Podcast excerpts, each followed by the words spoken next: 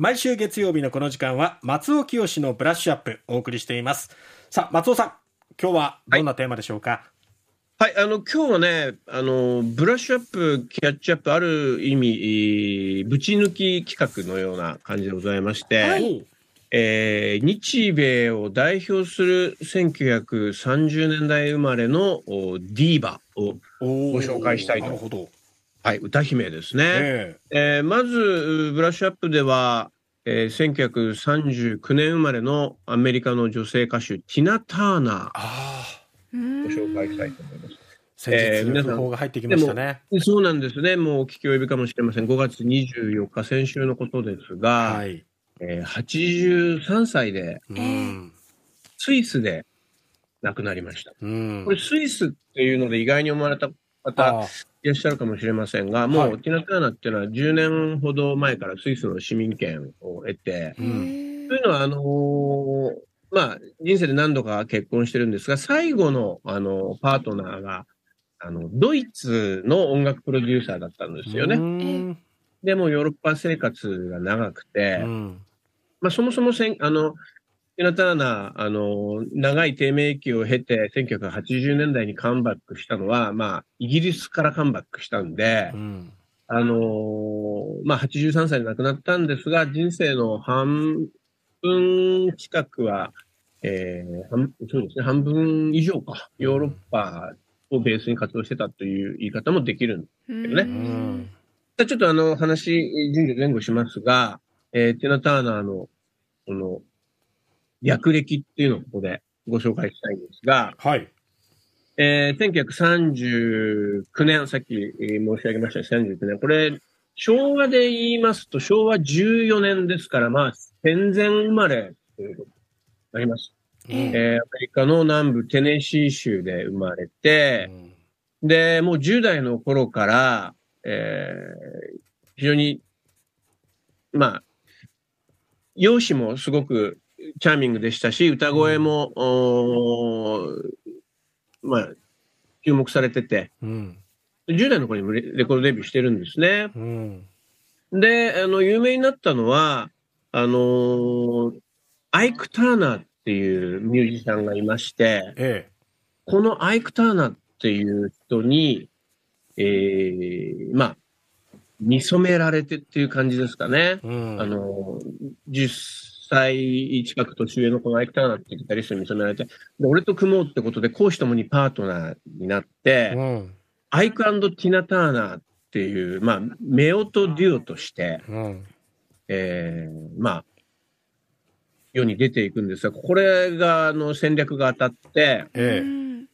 えー、リバー・ディープ・マウンテン・ハイって曲ですとか、まあ、プラウド・メアリーっていう曲、まああのこういう曲でどんどんどんどん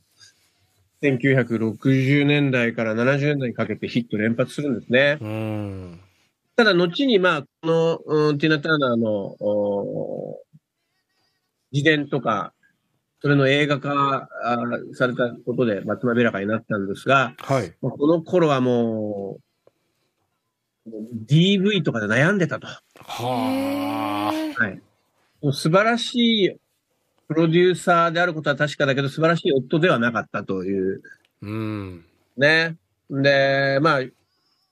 それから、まあ、ティナ・ターナーはもうすがるように、まあ、宗教の力を借りてみたりとか、うん、まあ、いろんな、あの、まあ、薬に走ったりもしたし、まあ、あの、そうですね、いろんなストラッグルがあったんですが、うん、まあ、ティナ・ターナーを崇めるミュージシャンっていうのは世界中にいて、うん、で彼女のカムバックに力を貸すっていう人がたくさん出てきて、うん、でせんきゅうひゃくはちじゅうねんだい、えー、はちじゅうさんねんよねんこのあたりで、まあイギリスから復活ののろしを上げるんですね。うん、でプライベートダンサーっていうアルバムをはちじゅうよねんに出す。これはもう決定的になって、うん、でこの中に入ってるあのーまあ、日本語のタイトルで愛の魔力という曲があるんですね、うん、What's Love Got to Do With It っていうあのさっき最初にかけてもらった曲ですが、あ、今流れましたね、はい、はい、これがまあ当時、まあ、日本でもヒットしましたし、うん、えー、アメリカではチャートナンバーワンになりまして、うん、えー、グラミー賞も獲得で、最優秀レコード、最優秀楽曲、うん、最優秀女性ポップボーカルっていう、もう本当にあの主要部門を総なめにして、うん、まあ、この時点で、えー、彼女は、えー、よんじゅうごさいだったのかな、うん、はい、でよんじゅうごさいにして大復活っていう、そこからはなんかもう特別な存在として、うん、あのセールス云々というよりももうステータスが不動のものになって、うん、やっぱりあの若い時に売れた方が一回キャリアを失いかけてまた